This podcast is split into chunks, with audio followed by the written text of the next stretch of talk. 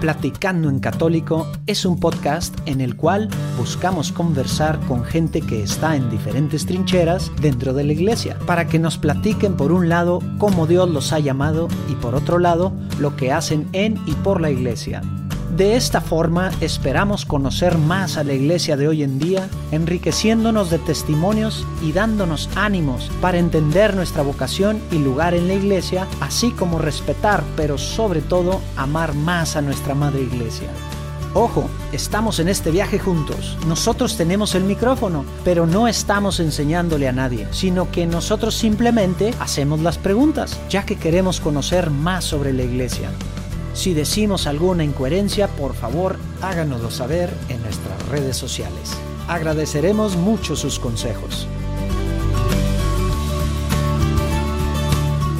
Bueno, pues eh, para los que se les haga polémico e incómodo eh, tocar temas de por qué yoga, reiki y demás está mal, pues prepárense para no, hablamos solo de eso, pero sí, bueno, fue, pero, sí hablamos algo de eso porque precisamente el padre Carlos Gómez, que es mexicano, pero lleva desde, pues bueno, estudió en Estados Unidos y luego se quedó ya en Estados Unidos desde el 2003 que lo ordenaron en Phoenix. Se quedó allá y ha estado trabajando últimamente en la pastoral de exorcismo, algo así se llama. Y sí nos platica mucho estos temas, aunque bueno, está muy interesante desde antes que platica un poquito cómo estudió medicina y precisamente por su background de medicina pues se ha metido en muchos temas pro vida, etcétera, allá en Estados Unidos. Eh, y esto que dice Lalo, pues sí, digo, a lo mejor no nos encanta a muchos escucharlo y más de un padre, como que sí es algo polémico, pero pues es la verdad y a veces la verdad pues cala. Así es, este, pero bueno, pues esperemos que lo disfruten. Ya no les quitemos más tiempo. Ánimo.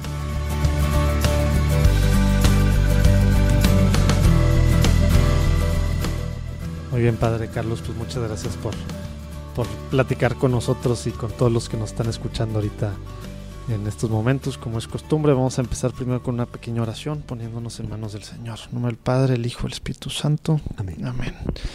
Señor Jesús, te pedimos que, que estés con nosotros en estos momentos, Señor, que estés con nosotros en esta, en esta platicada que vamos a tener nosotros dos y contigo, Señor, y con todos los que nos escuchan, Señor. Abre, abre los oídos de todos los que están escuchando, los oídos espirituales, Señor. Tócalo, Señor, que seas tú el que esté en esta conversación, impactando a gente, Señor, te lo pedimos, Señor. Amén. Amén. Padre, Hijo, Espíritu Santo. Amén. Amén. Muy bien, Padre, pues a ver, platícanos un poquito, vienes de, de Phoenix, este, platícanos un poquito, si quieres, nos vamos desde, desde el principio.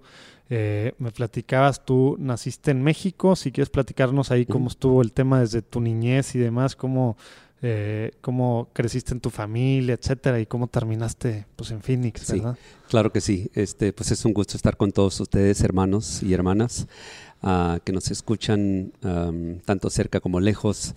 Em, pues mi nombre es el padre Carlos Gómez. Em, nací en la ciudad de Caborca, Sonora. Eh, que es hacia el noroeste del, país de México, em, muy cerca de la frontera con Estados Unidos. Em, y ahí crecí, soy el segundo de cuatro varones. Eh, mis padres em, católicos toda la vida.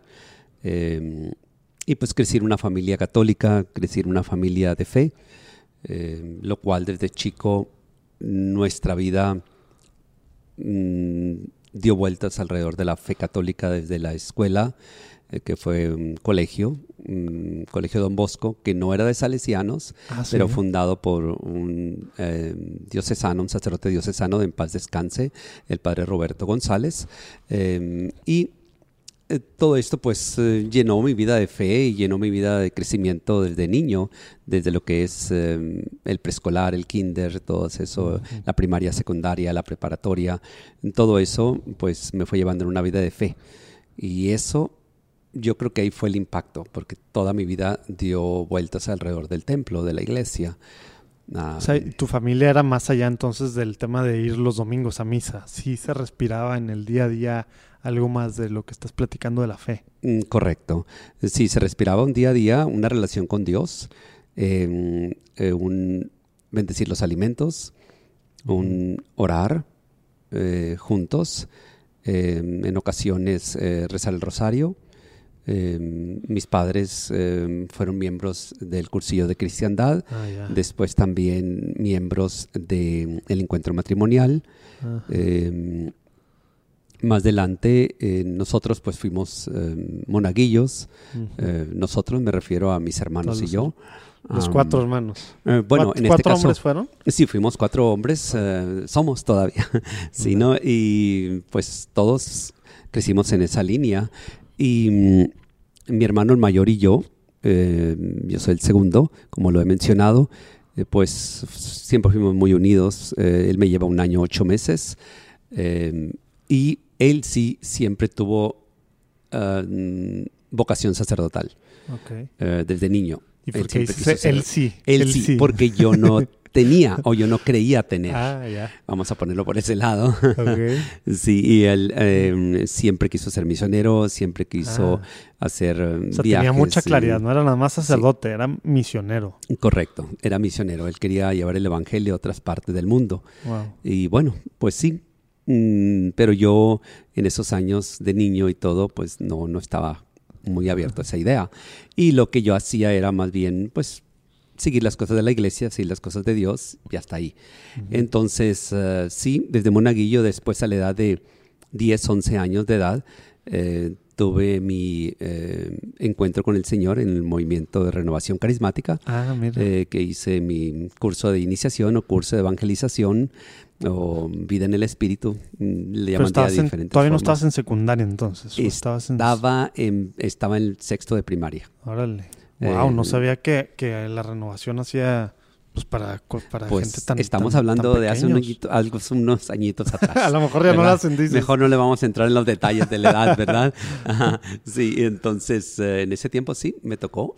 Wow. Y, y como era miembro también del Ministerio de Música, eh, eh, ahí fue donde yo ya era parte de la renovación carismática desde niño, eh, niño adolescente y así crecí. Y en el retiro ese fue cuando tuviste algo, alguna situación más así de relación personal más con Dios Sí, o cómo estuvo. Fue un encuentro personal con Jesucristo en ese retiro, donde fue donde yo pude entender y conocer realmente quién es Jesús mm, como mi Dios y mi Señor.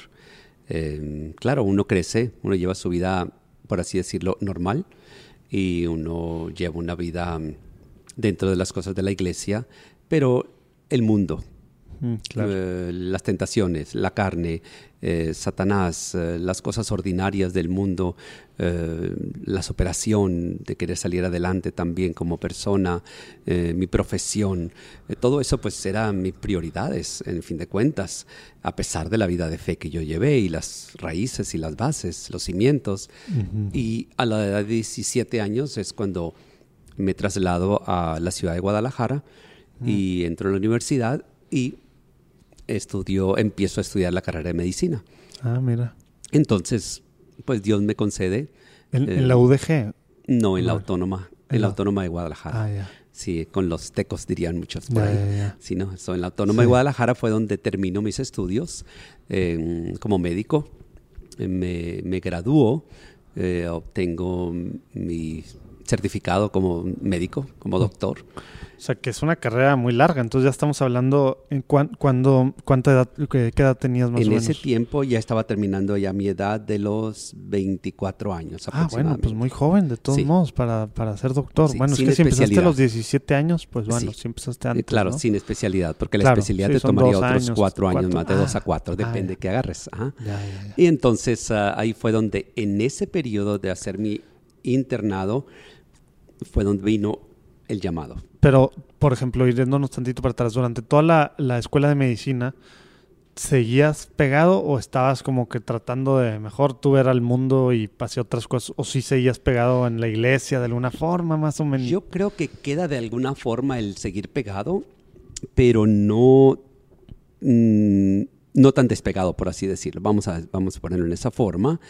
Ah, por el hecho de que uno tiene una visión ya de tengo que superarme, tengo que hacer mi carrera, pues no tengo claro. idea ahorita. Y aparte uno está chavo, joven, pues Sí. está viendo todo el futuro Correcto, por delante. ajá. Y pues en ese tiempo sí anduve de novio, o sea, todas mis novias, etcétera, y tenía planes de casarme. Fue mi idea, fue mi plan, mis, mis pensamientos, eh, tener mi, mi especialidad como médico y mi casa, mi familia, mis hijos, todo eso.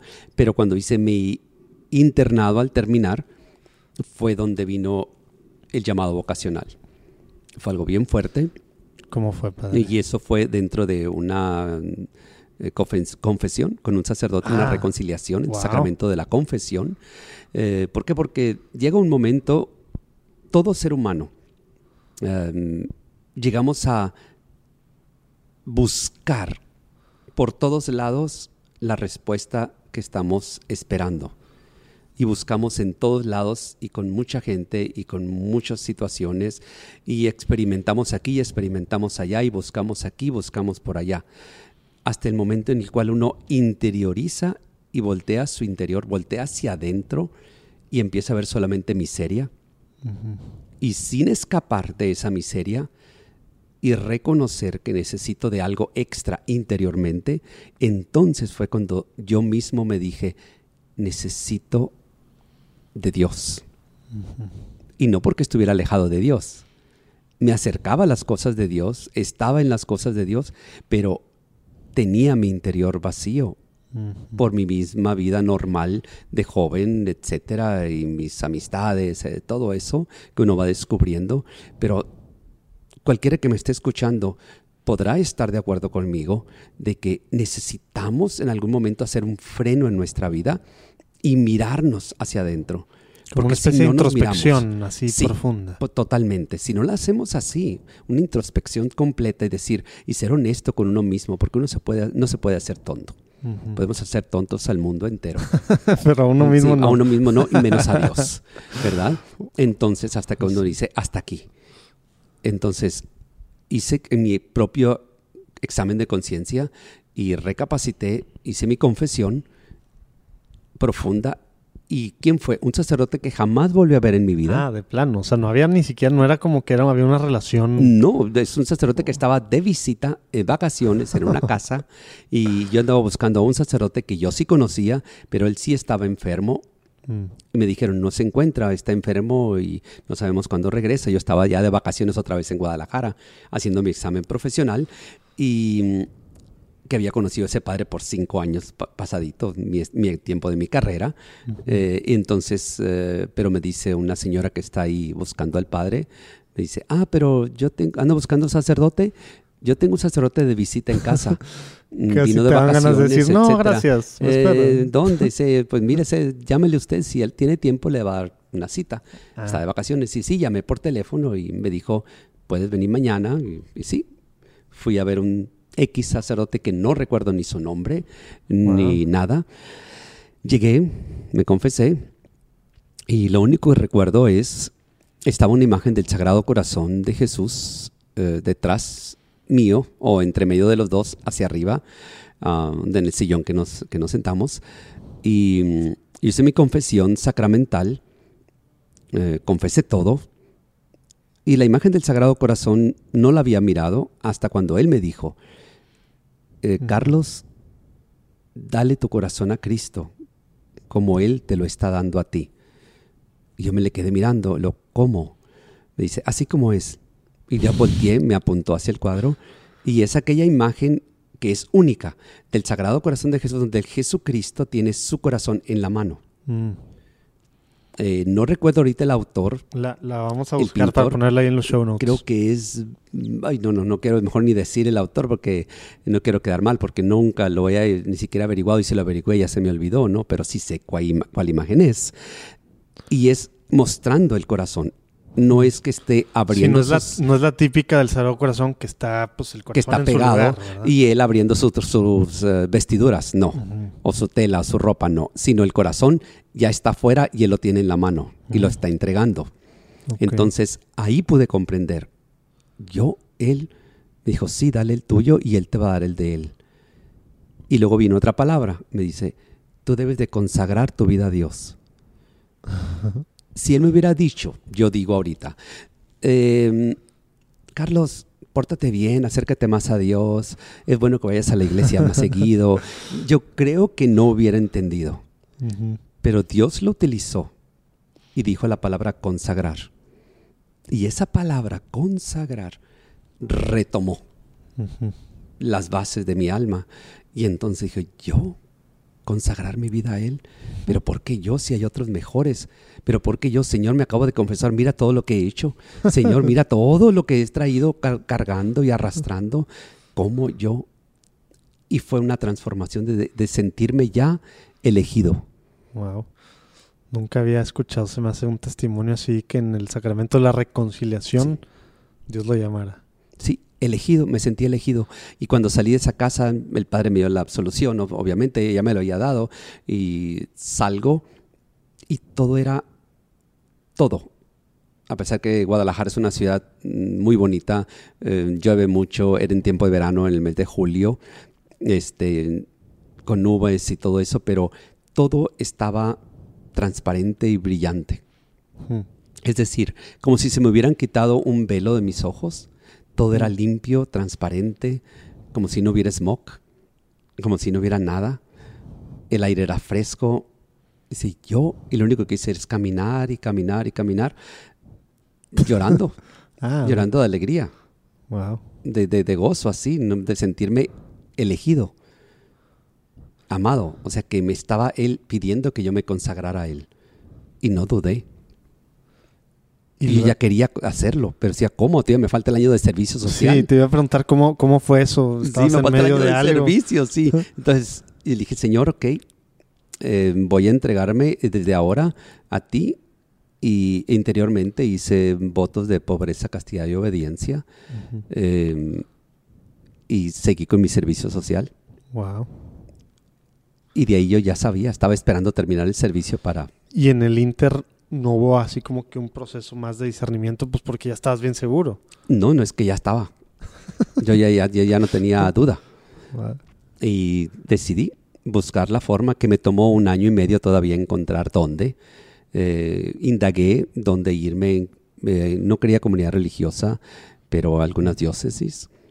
Ah. Y averigüé eh, las comunidades de vocaciones tardías eh, en Pero ¿a Texcoco. poco 24, 25, bueno, 26 años era Sí, pero por considerado ya vocación? Por profesión, precisamente Ah. porque había terminado ya una carrera. Pensé que vocaciones tardías eran más por edad, ya más grandes. Mm, Pero entonces... Posiblemente, ¿verdad? Mm, El caso es que yo también quizás tanto confundido, todavía ni siquiera entendía en mis años mm. hasta dónde se tomaba vocación tardía, si era por, por una carrera y todo, y ya me lo dijeron, ¿no? Después. Oh. Y sí, también es de edad. Y, y entonces terminaste empezando el seminario en un seminario diocesano. ¿En dónde fue? Sí, mm, averigué inclusive la de Hermosillo, la arquidiócesis de Hermosillo, pero no, no, no fue ahí, o sea, no, no sentí que Dios me llamaba ahí. Fue algo así muy, muy curioso. Ahí quedará en mis recuerdos nomás.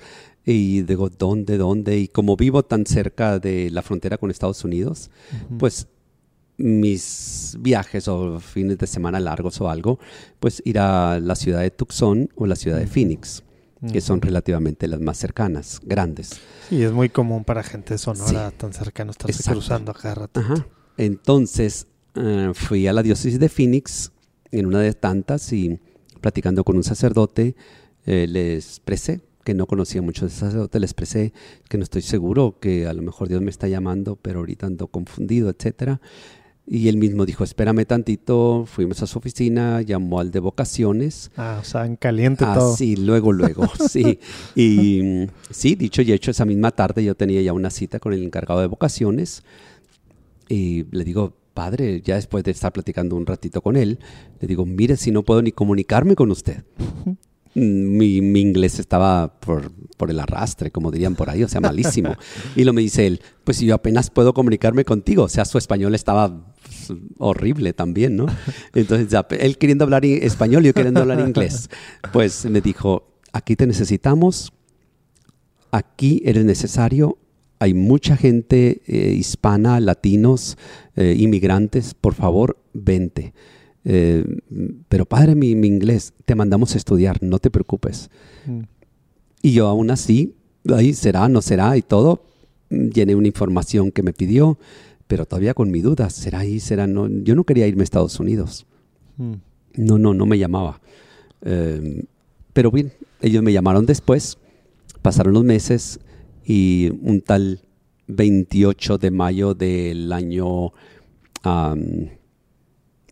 2007 o 2007, no, 1997, Dios mío santo, ya han 10 pasado años tantos años. diferencia. Sí, 10 años de diferencia, sí, ando bien, sí, bien perdido. Ah, es que ya, ya han pasado que, santo Dios, eh, 22 años que llevo en Estados Unidos, aproximadamente 21 en- por ahí, pues que ya, ya, ya, ya, ya me perdí de tantos años atrás, ¿no? Entonces haga- empezaste directo ahí en la en la diócesis en, En la Tucson, ¿o diócesis es de en- Phoenix. En Phoenix. En Phoenix, ajá, en la diócesis de Phoenix, Arizona, pero Phoenix no tiene seminario. Ah, Mm, como diócesis como tal no tenemos. Ah, mira. Entonces envían a estudiar afuera al seminarista. o sea, en toda Arizona no hay. En toda Arizona no hay. Wow. Entonces eh, los de Tucson muchas veces los mandan para California o depende del obispo que, qué seminario tenga de preferencia. Mm. Entonces, supongamos que aquí en esta ciudad, Monterrey, no, no hubiera un seminario, entonces lo mandarían todos a estudiar a, al de Chihuahua o al de este o al del otro, con los benedictinos, donde sea, ¿no? Eh, o a Guadalajara o a México, pues pontificia, algo así, ¿no? Simil- algo similar. Mira. ¿Y a dónde te fuiste? padre? Entonces me mandaron a estudiar a el seminario de Saint Meinrad, o Saint Meinrado, sería en español más o ¿Dónde- menos. ¿Dónde está? Eso está al sur de Indiana. Órale. Es un seminario Literal, benedictino. in the middle of nowhere. Middle of nowhere, precisamente. Ajá. En el medio de la nada, sí. Este, puros, puros eh, campos. ¿Qué está eh, al sur de Indiana? Al sur de Indiana está Evansville, No, o sea, ¿qué, qué, perdón, qué otro estado, con qué estado colinda al sur? eh, con Kentucky. ah, ya. Sí. Pero en sí no, no hay nada. Puros campos, ¿verdad? puros campos. Así puros campos. Pero ahí, hace más de 150 años, se instaló una comunidad de, de monjes benedictinos eh, que vinieron desde Switzerland, desde Suiza, este, de- y ahí fue la casa madre. Entonces Mm. llevan más de 150 años ah, mira. eh, fundados ahí. Y ahí, y ahí estuviste fue. todo el seminario. Ahí fue mi seminario. ¿Y cuánto, hice- cuánto tiempo hice? Cinco años y medio. Ah, chis. No, pensé que era mucho más. Ah, ah. No, ¿por o qué? sea, Porque filosofía, teología. un año de filosofía. eh, ah, nada más un año. Un año de filosofía. Cuando normalmente son como cuatro, ¿no? Eh, cua- sí, exactamente. O si Son acaso tres de- tres de humanidades filosofía. antes. Exactamente. Porque es humanidades uno o dos años y sí. luego filosofía. Correcto. Entonces tú nada más un año. Un año de ¿Y filosofía. eso por alguna razón de, de lo que ya habías estudiado tú o simplemente por porque así es en ese seminario? Eh, pues el hecho fue... o por, por inteligente. Antes de que... No, antes de que... Aparte de eso te voy a decir. antes de que entrara el Papa Benedicto XVI, que hizo un poco de cambios en las estructuras de los seminarios eh, que... eh, que así tenían filosofía solamente de un año, mm, como para allá con profesión como la mía, eh, este, se agregó otro año más. Entonces, en el tiempo que yo llegué, estaba Juan Pablo II. Todavía estaba era un año. Sí, entonces un año de filosofía o le decíamos preteología Ajá. y este, la teología a los cuatro años. Entonces hicieron cinco más medio año de puro inglés que hice previo. Eh, entonces, Pero cinco y luego, medio. y, luego diácono un año o cómo era? ¿O fue al mismo tiempo diácono? No, que porque el diaconado se realiza durante el último año de, Ah, sí, o sea, estabas en teología. En el cuarto de teología o cuando bueno, uno se, se ordena diácono. Teología y inglés. ¿Te tocó? Correcto. Ajá. Estando, ah, mira. Entonces, en Y siendo diácono ahí mismo entonces, ¿verdad? Porque Ahí mismo, sí. estudiando. Y en, y en tus tiempos de mm, vacaciones o algo es cuando vas a tu diócesis y haces tus, tus eh, servicios dios- como. Prácticas, como diácono. sí. Ajá. Órale. Oye, pues Pero que- no me- es- es- ha sido la bendición más grande haber estado en ese seminario. Eh, una bendición grandísima. Acabo por de la saber que los benedictinos estaban, porque justo platicábamos eh, uno de estos días con un padre que ahorita está en Fresno, que, que también estuvo en Oregon en un, en un seminario benedictino. Correcto. sí. No, o sea, antes En ni Monte hubiera Ángel. pensado que los benedictinos tenían seminarios todavía así, que Sí. van diocesanos. Sí, Monte Qué Ángel, padre. sí. Entonces, sanos y religiosos también. Eh, precisamente conocí en ese tiempo. Eso no es común a- en México, ¿verdad? No, no es común. Aquí son diocesanos o ya es específicamente de las órdenes. De, De, las órdenes, sí. Y las órdenes van a los, a los, a los seminarios diocesanos. Sí, a no, tomar no al revés, ¿verdad? Exactamente. Wow. No, pero estos benedictinos son, son unos cerebros y saben mucho de liturgia. son liturgos por excelencia, son eh, homiléticos por excelencia, eh, son... Ayer no. que platicaba con, que, que decía Monseñor Física, la verdad, el tema Ah, de la sí. homilética, La homilética, ya se me hizo bien curioso cuando mencionó eso, dije yo entre mí, que no hay, bueno, para darles un poquito a los demás, Sí. los que están escuchando, el padre Ernesto María Caro agarró el micrófono y hizo una pregunta en el diálogo de sacerdotes con Monseñor Fisiquela, que es el del dicasterio de la nueva evangelización, ¿verdad? correcto, Sobre el tema de que él decía que él es maestro aquí en el seminario de Monterrey y que solo hay 26 horas de clases para la clase homilética, que es para preparar pues las homilias bien y él comparaba con los hermanos separados sí. pues, de los años que toman para dar un buen sermón, ¿no? Eh, de clases. Obviamente, pues, pues bueno, él trataba de, de, de hacer el énfasis que a ver si con la nueva evangelización algo se podía ir para que hubiera más clases. sí. Y luego platicábamos, señor, que, que allá, que le tocó el ser rector muchos años de, ya no me acuerdo de qué universidad, Sí, la, la, universidad gregoriana o no. Gregoriana y luego... Que ni la- siquiera hay clases de homilética, que ni siquiera clases de homilética. sí. Wow. Y a ti Y sí no, te tocó fue- mucho esa parte, entonces. Me tocó un año completo.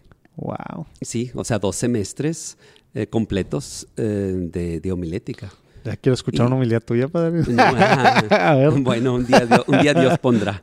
Sí, ¿no? Y, y la verdad, eh, cuando estábamos hablando, hablando de eso, eh, fue bien curioso porque tanto el padre Eduardo, que es mi hermano, Ajá. el sacerdote, este, y yo... ¿Que sí se terminó yendo de misionero o no? eh, sí, bueno, ahorita está en, en el proceso de evangelización, eh, es lo que hace, eh, eh, está evangelizando a nivel mundial, eh, el padre Eduardo es mi hermano y pues es misionero tiempo completo Wow. en ese sentido, pero es diocesano y bien. Ah, pero qué- qué- mm, sí. Qué es extraño, una- sí, es un, es don, ¿verdad? Un carisma. entender nosotros. Sí, y nosotros digo, qué bendecidos fuimos. Cuando nos volteamos a ver y yo le digo, qué bendecidos fuimos de haber tenido esa formación en el seminario benedictino. Él también estuvo allá. Eh, sí, este, Pero él antes estuvo que en tú. Monte Ángel, Ah, él se fue allá Sí. a la de Oregon. en la de Oregon. Y no nos quejamos de la formación que tuvimos como benedictinos. O Qué sea, padre. excelente. Pero bien, eso fue mi, mi- mi tiempo. me y, pues, imagino que después tú para ser diocesano, la riqueza que te da estar en cercanía con una orden, pues de, pues literal ya son 10 siglos. 10, Correcto. 10 siglos, casi 10 siglos, ¿no? Porque San Benito, no hombre, ¿cuál 10 siglos? Más de 10 siglos, y hace 10 siglos fue la reforma, ¿verdad? Fue lo de los trapenses y demás. Pues ya no me acuerdo ni qué siglo fue entonces San Benito. Sí. Pero sí, o sea, me imagino que te No, haber pues, enriquecido no nada más las clases, por todos lados, ¿verdad? todo, por todos lados. Eh, cuando tengan la oportunidad, las personas que nos escuchan, eh, mm, revisar. eh, es una palabra un poco difícil porque es media alemana, o sea, mm, eh, el nombre de este santo. pero al sur de Indiana hay un seminario benedictino que se llama St. Mainrad, así como lo oyeron, Mainrad. Mainrad. Lo vamos a poner ahí en los show notes, David, vamos a sí. poner el- el- la liga a- al seminario y a lo mejor un mapita ahí para que vean Sí, dónde no, está y de verdad este, van a ver eh, lo excelente, o sea, lo bonito del lugar. Mm. Inclusive bonito, para ir a hacer retiros y todo, una Ah, belleza. ¿se puede hacer eso Uh, también? sí, Wow. sí, Bueno, eh, pues excelente. ahí, lo, ahí lo pondremos, ya me dieron ganas de organizar algo. Sí, sí, tiene uno que volar a Louisville, Kentucky para poder después llegar ahí en 45 minutos en carro. Ah, bueno, está cerca. Sí, sí, no, no, está bien, muy bien. Te tardas Este, más llegar a la Ciudad de México y manejar a cualquier lugar. Es verdad. Sí. Pues sí, mira, así fue como Dios me concedió eso. Así de que un, un 26 de octubre del 2002 Mm. fue cuando llegué a la orden diaconal, que me ordené ahí mismo en el seminario eh, de Indiana, en San Mindred. Y mm, continué mi diaconado todo el cuarto año de teología y eh, graduación en mayo, pero el 7 de junio del 2003 Ya la fue cuando fue la ordenación sacerdotal en Phoenix, Arizona. Ah, ok, la ordenación, pues ya cada quien en sus dioses. Cada quien en su diócesis, correcto. Mm, muy bien. Oye, padre, y platícanos qué, qué has hecho, qué has hecho entonces estos últimos 12 años, bueno, 11 años, este, ya todo el tiempo te quedaste ya ahí en, en, En Phoenix. en Phoenix, regresando.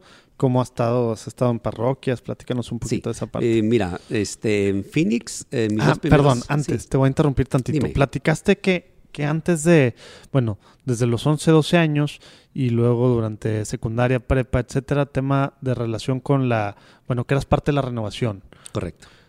Después ya eh, ya en el seminario o hubo alguna, pues no sé, seguías algo en contacto de con la renovación carismática o con algún grupo, eh, aunque no se fuera carismático? ¿Cómo estaba esa parte? Nada más quiero entender para luego ver si se liga con otros Oh, sí. cursos. Este, durante ese periodo, eh, bueno, un poquito más atrás rapidito, cuando estaba en la universidad, eh, pese a que estaba dentro de la, eh, de la iglesia y todo eso, pero me entré mucho en las comunidades de alianza, Ah, ya. mm, de las que salieron de San Luis. Potosí, Sí, sí, pero sí. estaba en Guadalajara mm, con ellos, en la comunidad de San Juan Bautista. Mm. Mm, Fui miembro de ellos. eh, y bueno, ahí fue donde aprendí mucho de la alabanza y de los cantos y la danza y todas esas cosas. eh, la- el don de lenguas, muchas cosas se desarrollaron en mi vida. Entonces, eh, pues ya después viene mi vocación, como lo dije, y en el seminario eh, seguí en contacto, sobre todo con la predicación.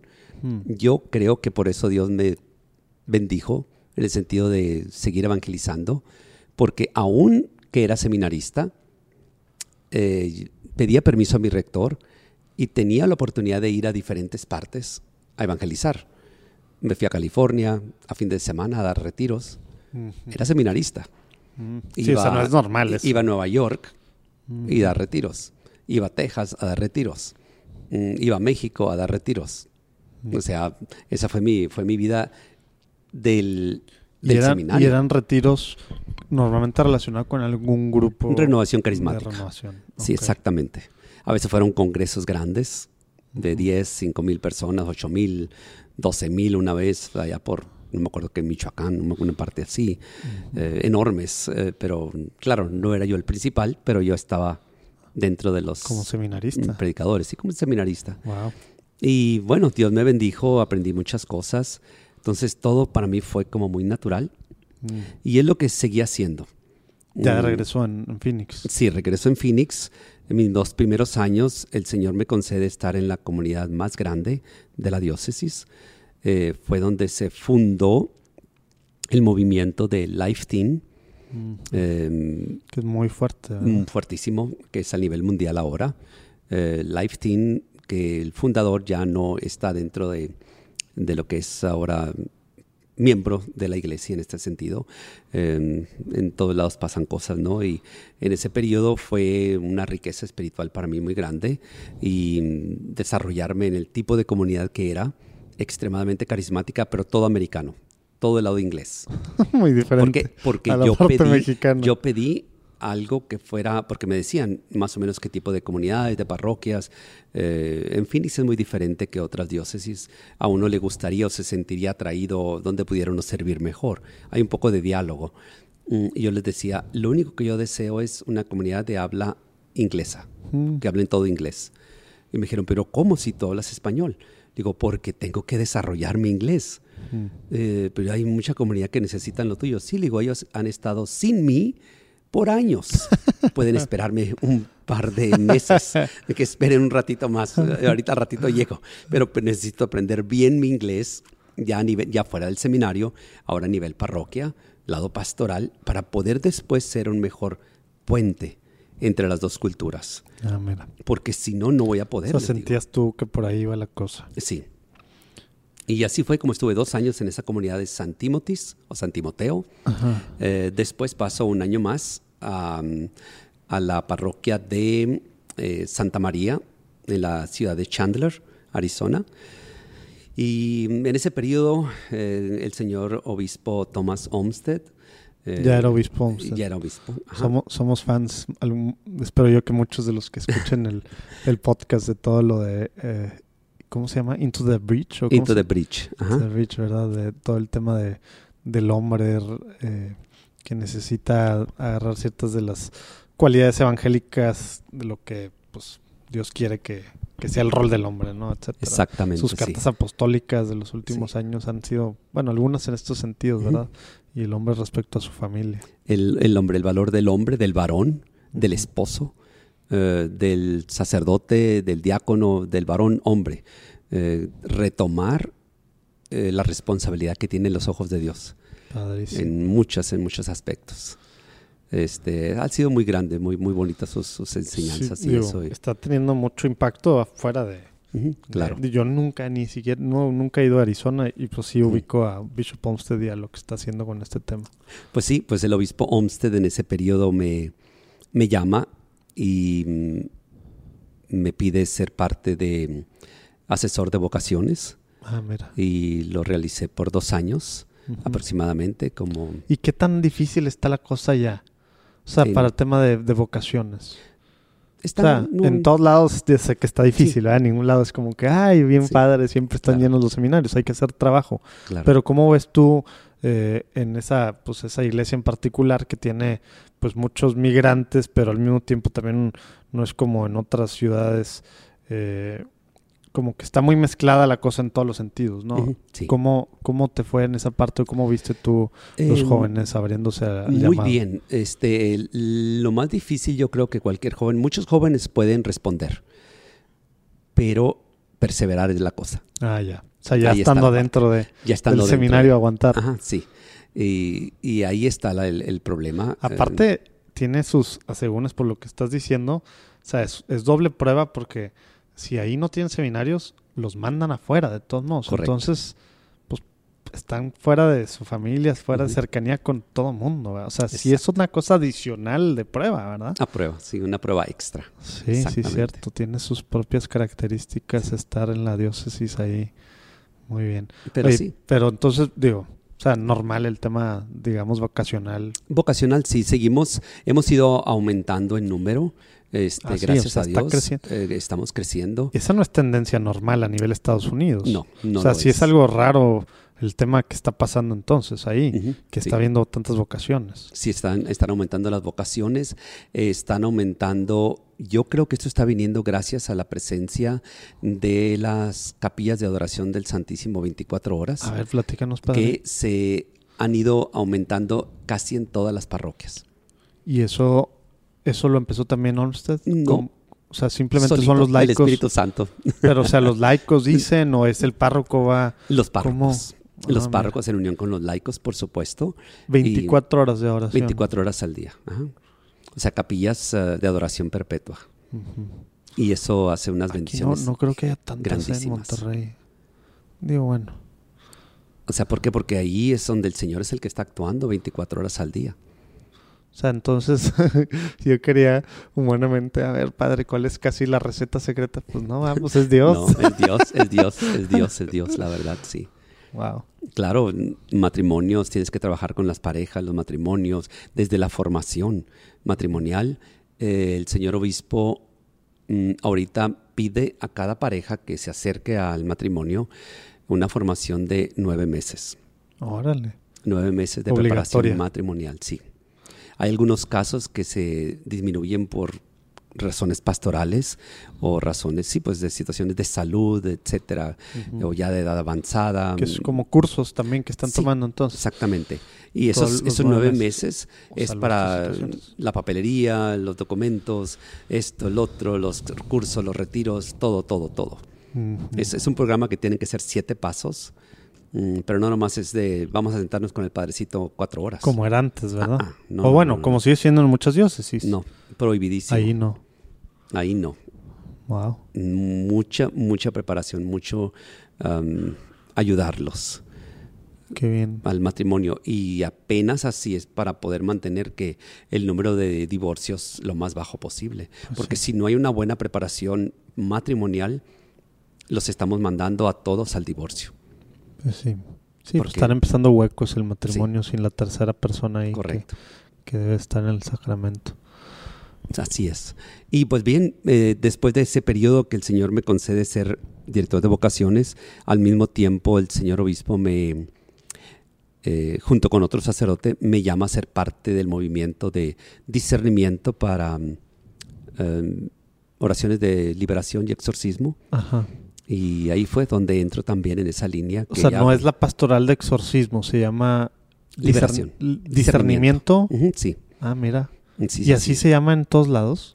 No sé cómo lo estarán llamando en unas partes, ¿no? Pero No me, había, Eh, no me había tocado la palabra discernimiento pegado con el tema de liberación o exorcismo. No, sí, porque el hecho de que para poder llegar a un exorcismo solemne espíritu. ok. se tiene que hacer un discernimiento, un proceso. Es como cuando uno va con un médico eh, pues vengo enfermo. ¿Y qué es lo que tiene? Pues no sé, siento esto y esto. Ok, estudios, preparativos, rayos X, eh, tomografías, esto, lo otro. Mm, Y luego, ah, pues vamos, parece que es por esta línea. No, parece que salió algo más complicado. Vamos con otro especialista.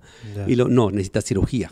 Y si es, si es nivel, perdón mi ignorancia, padre, pero si es nivel liberación y luego exorcismo. O sea, liberación si es un paso abajo, digamos, Mm, sí. o es lo mismo. sí, sí, sí. Sí. Sí, todo Pla- sacerdote. a lo mejor un poquito. Digo, ya sé Sí. que son temas morbosos a veces, pero precisamente por lo mismo creo que está mejor hablarlos tal cual de frente y preguntar las cosas y que esté muy claro todo para la gente que nos escucha, ¿no? Por, por ¿Cómo, supuesto. cómo- cómo es la, la cosa, padre?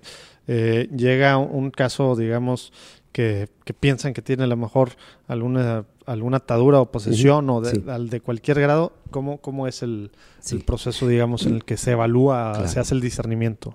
Mira, para el común de las personas, eh, cualquier situación así media extraña, rara, sobrenatural, de un comportamiento, le llaman inmediatamente, esta persona tiene el demonio y tiene un exorcismo. Sí. Es un al último, se van al, al final. Sí. Le digo, esperen, vamos a platicar, vamos a ver cómo están las cosas, etcétera, etcétera. Vemos si la- eh, se tiene que hacer un discernimiento si no es una situación Sí. psicológica. Eh, y eso lo haces tú mismo. Sí, ah, psicológica, emocional, pero también nos, nos apoyamos con, con psicoterapeutas y nos apoyamos con psicólogos católicos para hacer buenas evaluaciones. También con médicos. O sea, el acompañamiento antes de eso, Sí. todo un equipo Todo, todo, multidisciplinario. Sí, porque la gente se desespera en ocasiones porque quieren ya, pero ¿cómo lo vamos a llevar a cirugía si le vamos a abrir el estómago y no tiene nada adentro? Pues Sí, es sentido común. luego- exacto, el tema Pues del es exorcismo no es sí. nada más, no es algo bonito así, Sí, nada más, claro, ¿verdad? claro. O sea, no podemos llevarlos a hacer algo drástico, eh, que es un ah, exorcismo solemne. Sí, con que- el ritual, digamos. del- Exactamente todo el rito completo, que eso solamente lo autoriza el señor obispo, eh, con qué persona se va a hacer y en qué condiciones, etcétera. Mm, eh, se tiene que usar el sentido común. Entonces, eh, para la liberación, se necesita simplemente tener un poco de conocimiento, haber ya llevado un poco de lineamiento y si esta persona tiene una opresión o tiene una obsesión o tiene una infestación, Sí, que las oraciones por liberación sí las hacen laicos, etcétera. Exactamente, sí. Y entonces, pues a eso, a eso me dedico. Entonces es más fácil. Tengo un equipo de laicos eh, que se reúnen los segundos y cuarto martes de cada mes y ahí llegan cantidades. Hacen línea, se ponen su nombre. Ah, como, como, o sea, literal. Sí. La gente ya sabe que el segundo y el cuarto martes de, de, De mes, están ajá. en tal lugar. En y, tal lugar. y llegan porque sient- o sea, tienen opresiones. Si o tienen opresión, trae problemas, esto y el otro, una situación familiar, de, de depresión. Y eso ya es tristeza. 100% los laicos. Tú no estás ahí. Sí. O a veces. Sí, Ah, yo les doy la bendición. Yo- pero yo, yo es- estoy al tanto de la situación. A Sí, o sea, veces, pero no ah, tienes que estar no físicamente que ahí estar porque no es un físicamente. exorcismo. Correcto. Cuando ya la situación se pone más difícil, más De ahí mismo pesada, salen algunos que dicen, no, esto sí sí, requieren algo necesitan más. Ya algo más. pasan, ¿no? Entonces ya me los pasan a mí.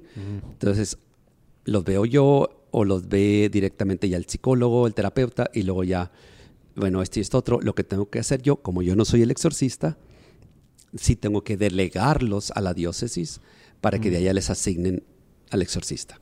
Ok. Entonces, tú estás en la en este consejo, comisión o como se llama, Correcto.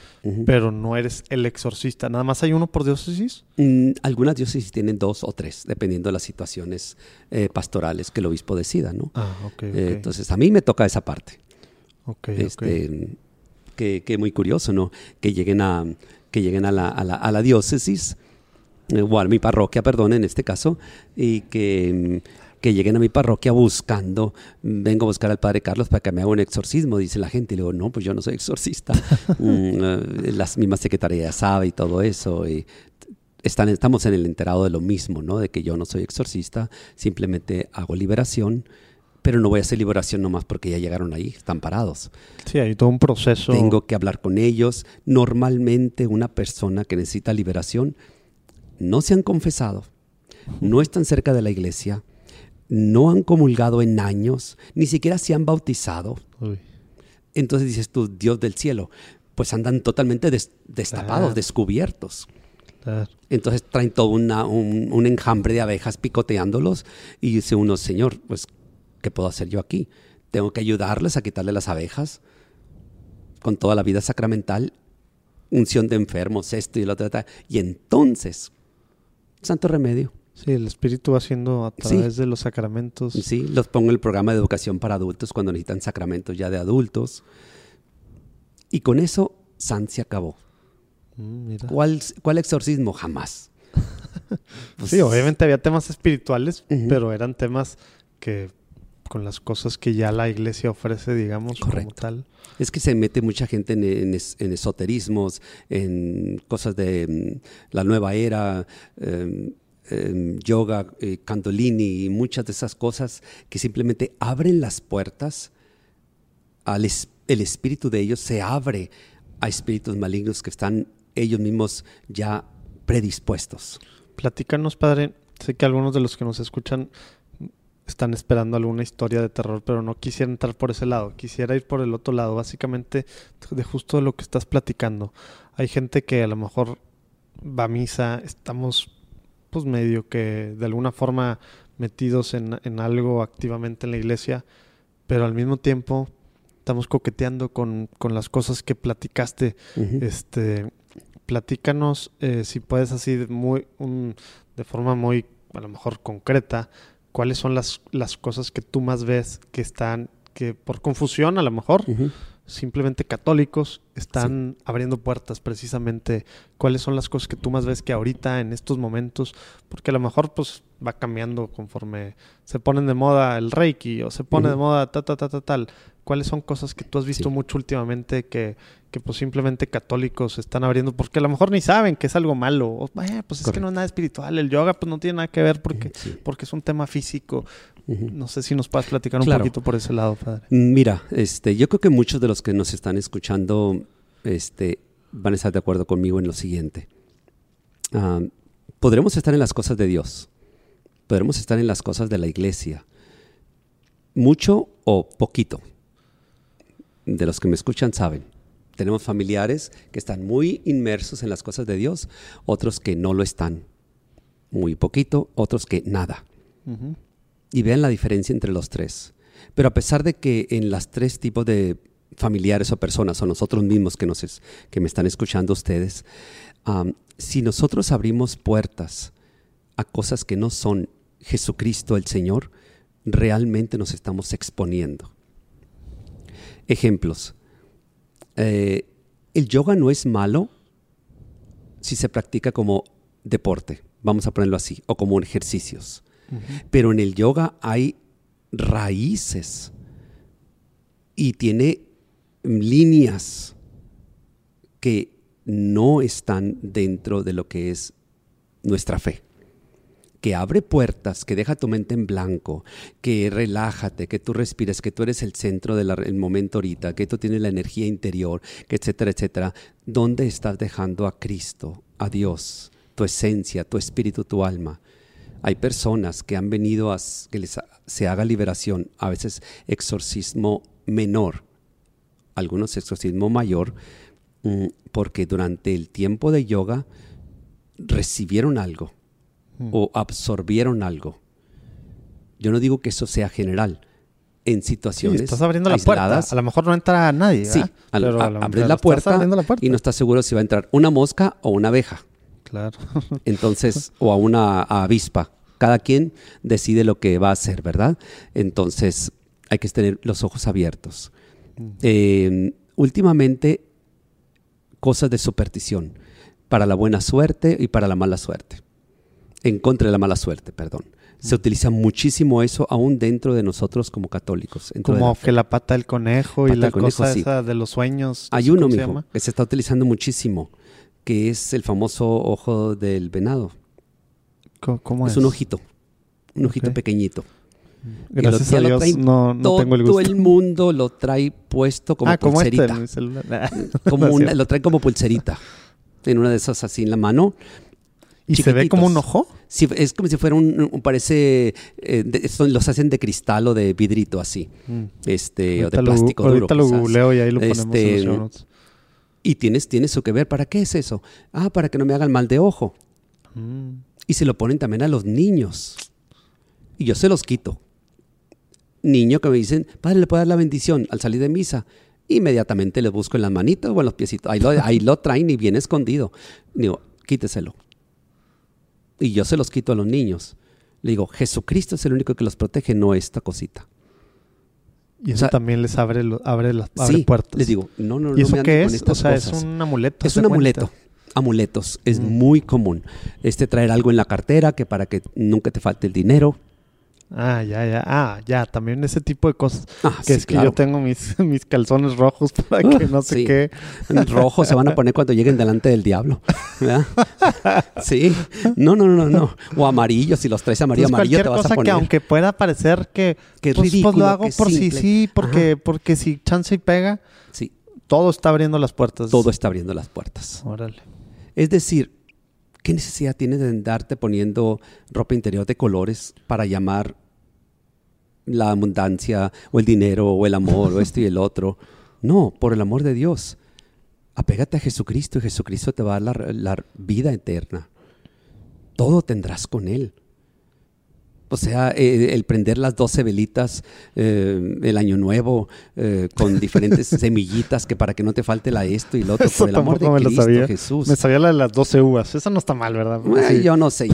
Mira, cómete el racimo No, estoy- entero. Ya estoy- que te puedo decir, ¿no?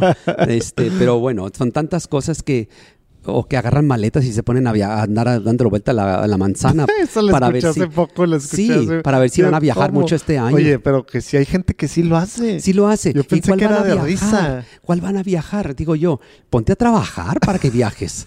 No vas a viajar gratis. O sea, con sentido común. O sea, muchas cosas de eso, ¿no? Y todas esas cosas ponen a Dios a un lado. Porque no estás confiando en Dios. Claro. Ay, que es, que es muy simple, es como jugar y como esto y el otro.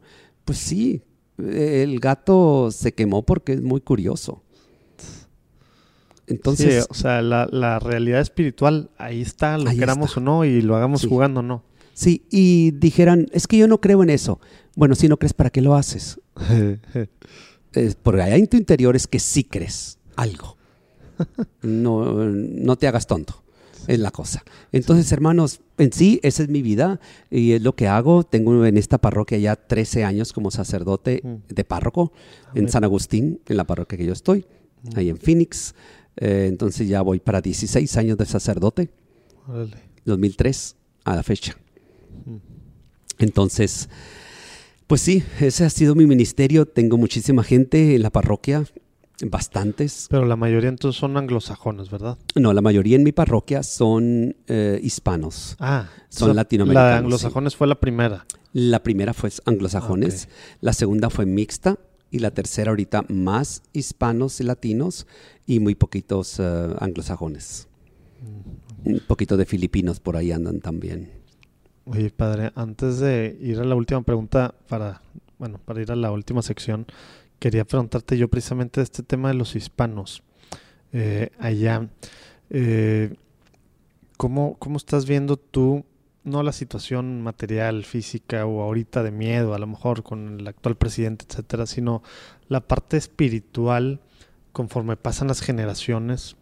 ¿Cómo estás viendo tú a los a la primera generación de migrantes y, y sus hijos o nietos, etcétera, pegados con la iglesia eh, y, y bueno, con una relación pues, con Dios? Porque luego algunos pues pasa pues es, es la fe de, de sobarle al santito, ¿no? Sí. Este, no sé si nos puedes platicar un poquito cómo ves tú las cosas allá en, en Phoenix en este tema.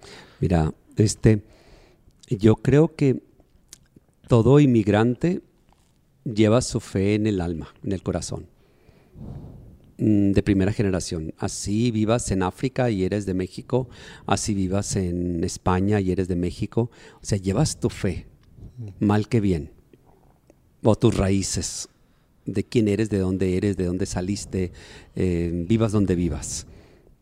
Obvio, vienen los hijos en el país nuevo donde estás viviendo, eh, ya sea Canadá, Estados Unidos, eh, Cuba, etcétera, donde estés, España, Alemania, empieza el reto.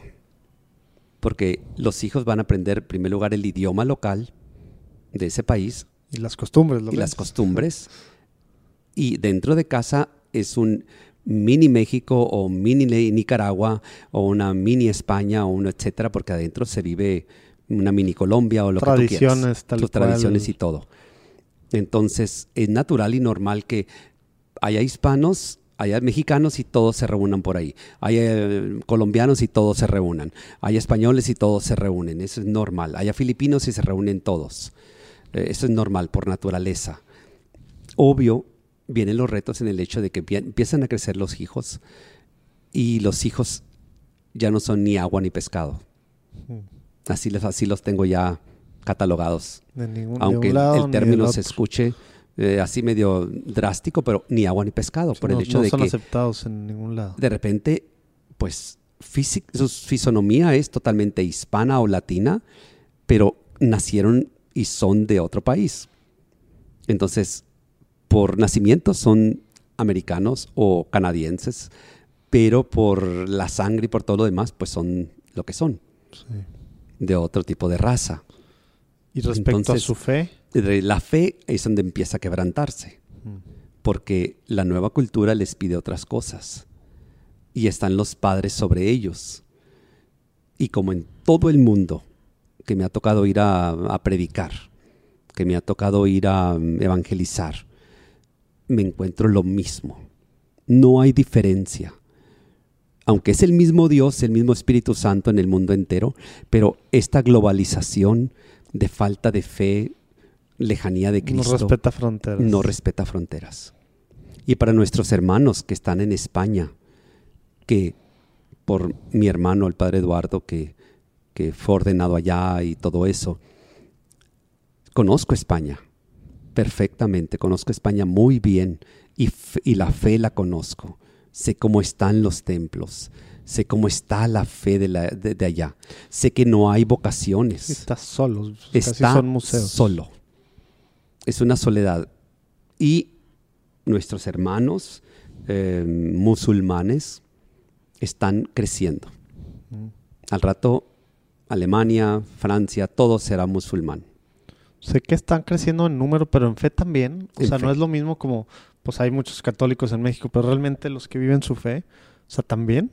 O sea, Ah, sí. están, están, O sea, lo- los católicos no están es- perdiendo, ellos no se están haciendo más light como los católicos sí nos estamos haciendo más light. Ellos no. ellos no. Ah, mira. Los católicos sí. Católicos se están perdiendo. Oye, no, no sabía, o sea, sé que número sí, Sí. especialmente pues a lo mejor Alemania, ¿verdad? O bueno, Francia también, pero no sabía que también en, o sea, los, los, los, los hijos, etcétera, seguían fuertes en sus fes, en su fe musulmana. Sí, los hijos eh, de nuestros, de nosotros católicos, eh, están buscando otras alternativas. Mm. Porque luego viene el famoso relativismo. Pues es que mi amiga fulanita y fulanito que son, no son católicos son buenos. Claro. Y esto y el otro, o sea, no tiene nada que ver, etcétera. Y es verdad, son, Dios los ama. Es verdad, pero ellos no tienen a Jesucristo.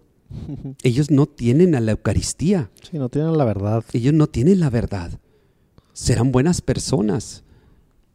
Sí, pero es que si nosotros nos portamos mal, no tienes que ver el comportamiento negativo o malo de la Iglesia Católica.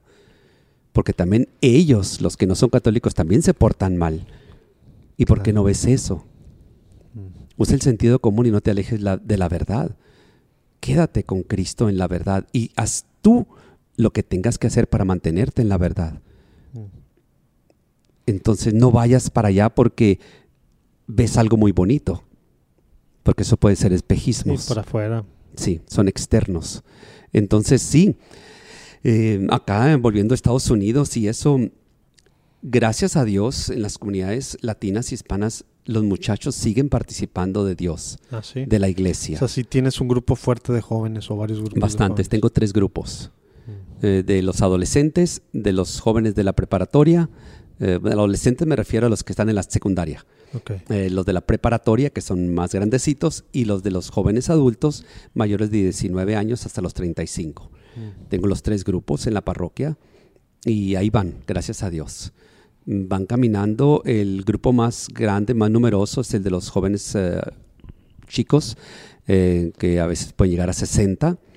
El otro, mm, a veces en ocasiones pueden ser hasta 85, 70, 75. En una ocasión llegó hasta 110 y así. El de los jóvenes adultos es un poco más retador porque estamos hablando de los que ya están trabajando, de los que están muchos pensando ya en casarse, etcétera.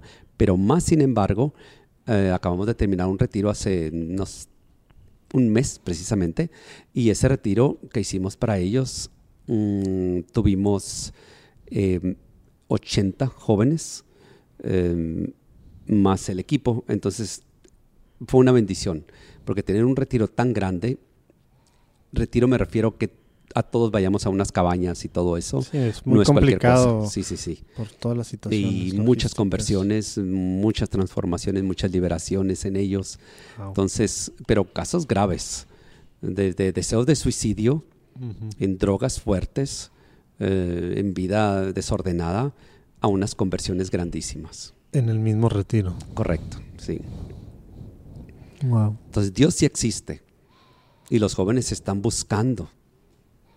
Eh, y no recuerdo cuál de los temas alguien mencionó aquí, que a final de cuentas podrán buscar donde sea el mundo entero, pero todos volverán y volveremos a Cristo.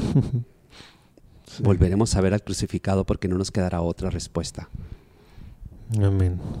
Y ese es el deseo para, para nosotros como iglesia, permanecer vivos, permanecer activos en Dios. Pues sí, que a veces ahora tan complicado que es a veces, ¿verdad? Porque pues sí regresamos, pero a veces nos tardamos mucho o bueno, algunos pues pues bueno, sí se nos complica ahorita con tantas situaciones afuera del mundo y también pues cosas que pasan en la iglesia que la gente lo usa como excusa para no regresar, ¿verdad? Exacto, sí. Los de la excusa para no regresar. Pues sí. Oye, padre, antes de pasar a la última sección de preguntas rápidas.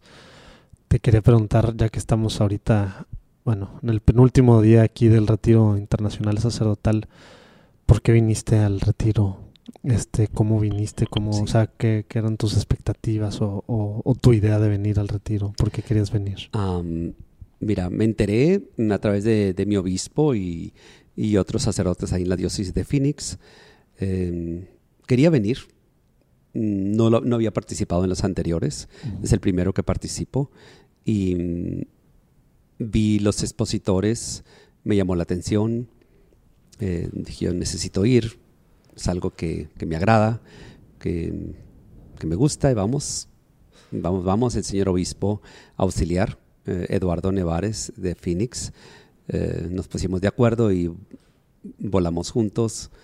Y tengo muy buena relación con él y vamos, vamos, y aquí venimos. Se animaron entre los Nos animamos entre los dos y mis expectativas son pues tener una renovación en mi vida sacerdotal, este, es decir, en mi vida de fe, porque uno tiene que seguir avanzando. Que a veces como laico, o sea, escucharte decir eso, como que a veces los laicos, sobre todo se me hace que más en México, que el, que el sacerdote los tenemos como en un, pues ahí arriba en el en el púlpito, ¿verdad? O en un altar casi, como que, pues claro, o sea, ¿por qué los laicos sí necesitamos renovarnos y tal? Pues los sacerdotes también necesitan renovarse y también necesitan ir a retiros, ¿verdad? Pues claro, por pues, supuesto. Suena tan normal, pero pues no es normal, ¿verdad? Sí.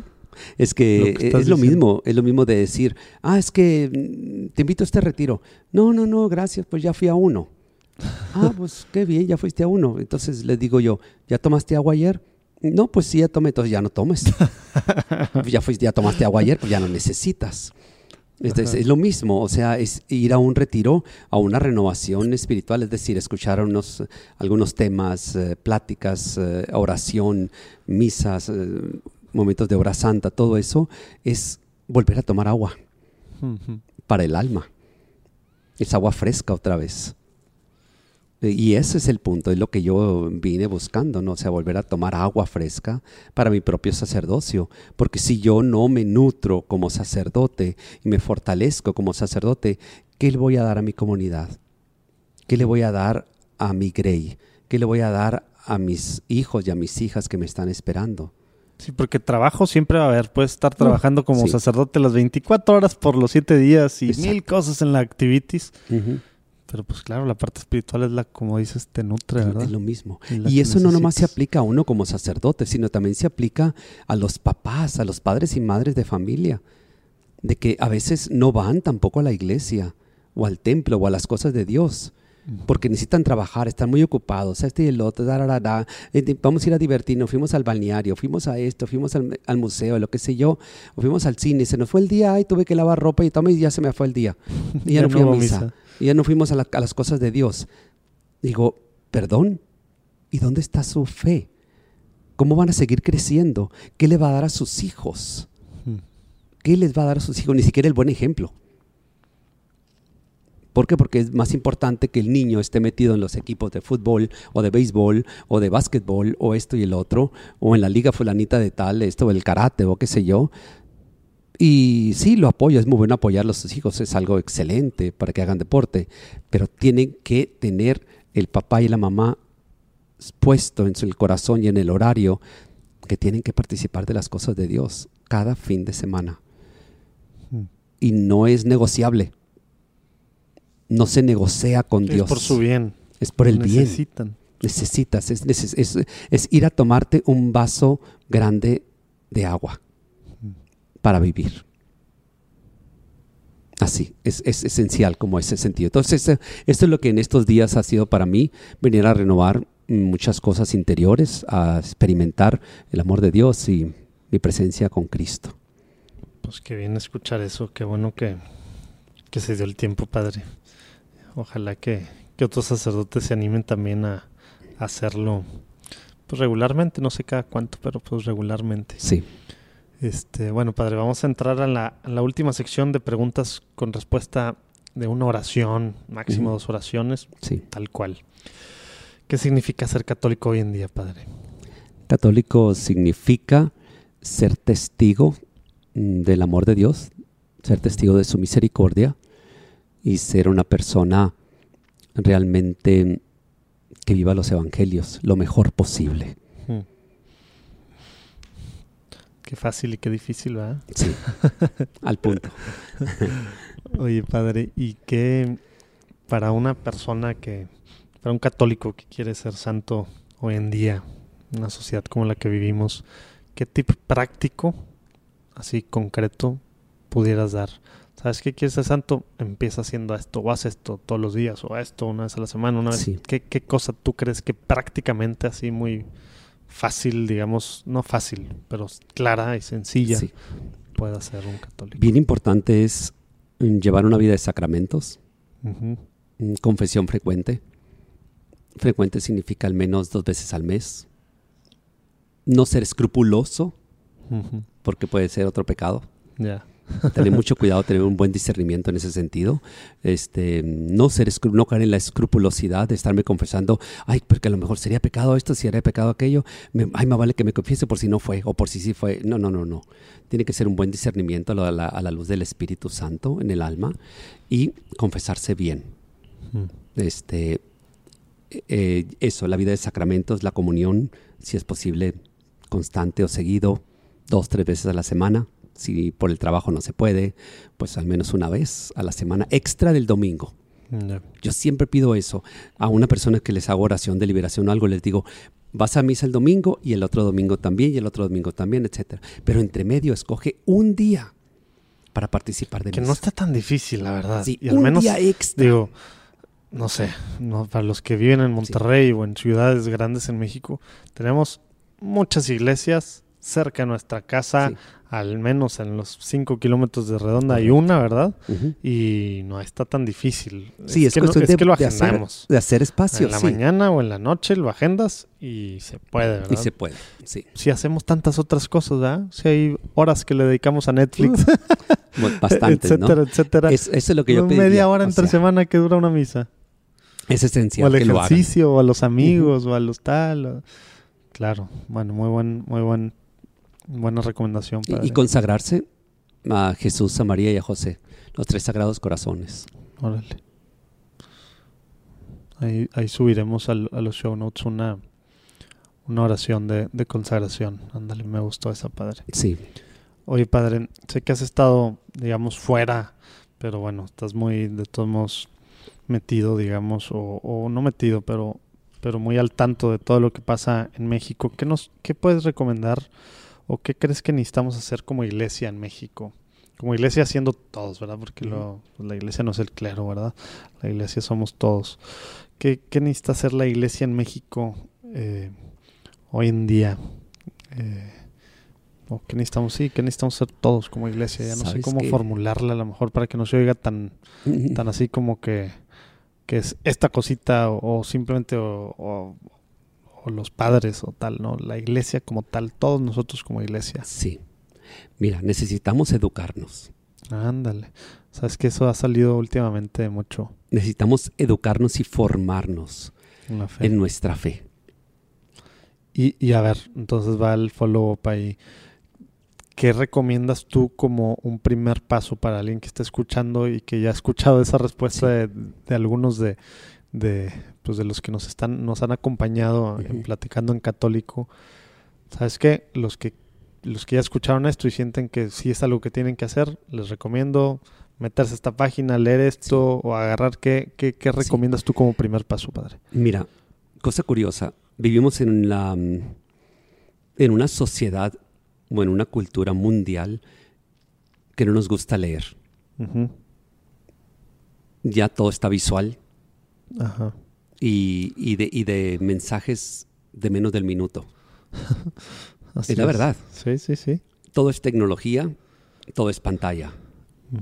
Entonces, si no se pueden despegar de una pantalla, llámese celular o el computador, o la computadora, el ordenador, como le llamen en el país donde esté escuchando, este, utilicen los medios de comunicación social para algo positivo y bueno. Mm. Yo no sé cuántas horas se mantienen en el Facebook, pero eliminen todo el chismorreo y pérdida de tiempo y quédense con lo bueno. Esa es mi recomendación. Y busquen lin- líneas o, o links o ligas o este, ¿cómo se llama? Portales. Sí, páginas de Sí, sí, internet. páginas de internet que sean positivos, que sean buenos. ¿Tienes alguno, padre? Si no hay, Eh, no estoy... Aleteia. Ah, Aleteia, anda. Ajá. Si no hay, ponemos también Corazones.org. Bueno, que aparte tiene mucha información de Encuentra.com. santos, etcétera, etcétera. Sí, encuentra.com. Todavía existe encuentra.com. Creo que por ahí sí, no estoy Ah, seguro ya si anda borrado o no, Hace pero mucho que no... este, o sea, eso. No recomiendo a veces mucho em, el YouTube, aunque es muy de- bueno, Porque hay de todo. porque hay de todo. Y de repente una cosa llama a otra. Y tú pones lo, algo decente por ver y te ponen un montón de indecencias por ver. Eh, o combinado. Entonces hay que tener mucho, mucho cuidado. ¿Verdad? Eso sería mi, mi recomendación. Eh, orar, por supuesto. Orar, orar como iglesia. Y algo bien esencial. Bien curioso, no sé cómo se vaya a escuchar. Voy a hablar a los Tú no sonorenses. pasa nada. Tú, Voy a hablar a los sonorenses. tú dale, padre. No sean copiones. Ok. No sean copiones de otras culturas. Ah, ya. No entendí en qué sentido. Sí, a eso me refiero. Para acá que queremos ser muy gringos. Sí, No que aquellos que quieren ser muy gringos o quieren ser muy españoles o quieren ser muy, muy a, la, a la vanguardia internacional y que no sé qué tanto, porque a nivel mundial y que no sé qué, y se les enchueca la boca. Olvídate. sé tú mismo con tus valores de fe Mm. y de amor a la iglesia y mantente firme en lugar de estar buscando qué novedades hay en otras partes y quererlas aplicar en tu, en tu tierra o en tu cultura o en tu parroquia. Mm. No se puede vivir esa fe externa de otros lados. Ay, es que en España se hace así. Mucho gusto, pero en España aquí no se aplica. Es que en, en Uruguay, es que lo- en Argentina, que en- el- donde es el Papa, ay, qué lindo el Papa, lo amo mucho, pero as- no, no se aplica. O sea, vive tu fe de donde tú eres. Ama tu iglesia, ora por tus pastores, da de ti lo mejor que puedas, sin poner excusas como católico. Porque si no, vamos a estar como aquel paralítico que está a un lado de la piscina de Siloé. Y que llevaba 38 cuántos años o 37 tirado ahí. Y el Señor se acerca a la piscina y le dice, ¿y tú? ¿Por qué no, por qué no estás sanado? Por ahí va la pregunta, algo así. ¿O por qué no estás, por qué no estás sano? Y la respuesta de este hombre fue, o el Señor le pregunta, ¿y tú quieres sanarte?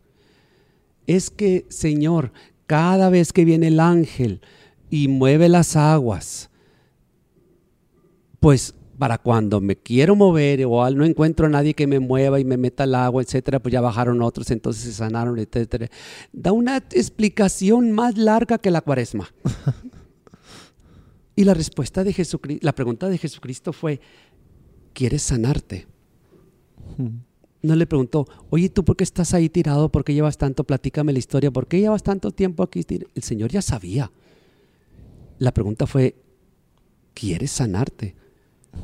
Y le echó la culpa a que para cuando él se quiere mover y a alguien lo quiere ayudar y luego el ángel movió las aguas, ya para cuando llega, ya el ángel ya se había ido, ya se movieron las ya se calmaron las aguas, entonces ya no le toca la sanación y no sé qué tal. Todo eso explicó. Y el Señor lo haber, lo haber mirado parpadeando.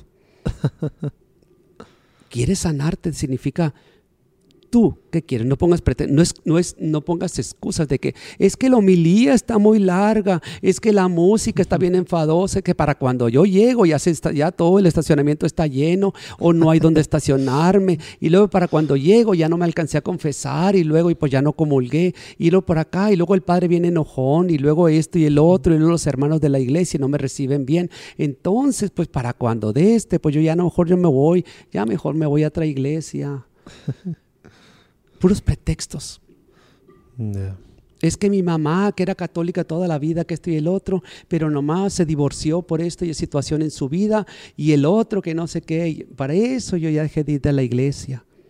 Ah, o sea, tú le pones excusas y pretextos a esto y aquello y aquello. Siempre estamos buscando, como el paralítico, Mm. excusas y pretextos. Es hora de que le respondamos a Jesús. Sí, Señor, yo quiero, yo, yo, yo quiero sanarme. ¿Y qué hace el Señor? El Señor ni siquiera lo mete al agua. El Señor le dije, bueno, levántate, toma tu camilla y anda. Después de treinta y cacho años. Sí, treinta y es tantos años. Y es lo que el Señor está esperando de ti y de mí y de ti, hermano, que nos escuchas. ¿Quieres ser sano? ¿Quieres ser un católico de verdad? Levántate y anda. Pero no pongas pretextos. Ay, es que la música, es que el padrecito, es que la catequista, por eso nunca hice los sacramentos, porque me regañó mucho a mi hijo y que no sé. No, por favor. Tú, ¿quieres o no quieres? No pongas pretextos. No hay barras. Este, este paralítico se hubiera quejado de la camilla que estaba muy dura por tanto año. Ay, es que las bancas están muy duras. Así somos buenos para las excusas. Para... Exactamente. Así es, pues, mi o- hermano. Ojalá que sea una, un llamado para todos los que estamos escuchando, Amén. para aceptar. Oye, padre, por último, algún alguna recomendación de un libro que, que has leído últimamente que crees que, que puedas recomendarnos. Hay Mira. algunos que todavía leemos. Sí, sí, sí, sí. Este, Espiritual o no, ¿verdad?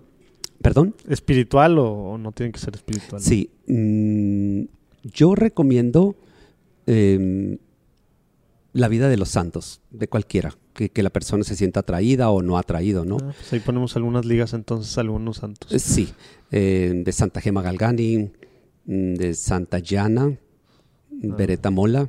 Bueno, los vamos a buscar porque yo no tengo ni idea de Uy, santos, Santa Llana está pesada. Pero ahí los Es ponemos. doctora pediatra Ah, mira. y embarazada, mamá eh, ¿De dónde es? de Italia. Ah, Y fue beatificada eh, por Juan Pablo II y canonizada también por Juan Pablo II.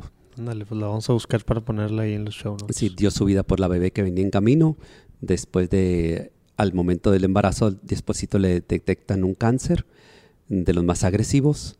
Tiene hermanos médicos y le dijeron, tenemos la opción de abortar al bebé y darte tratamiento, o da- darte tratamiento, quizás dañe al bebé, o esperar que nazca el bebé a ver hasta dónde nace y luego darte tratamiento.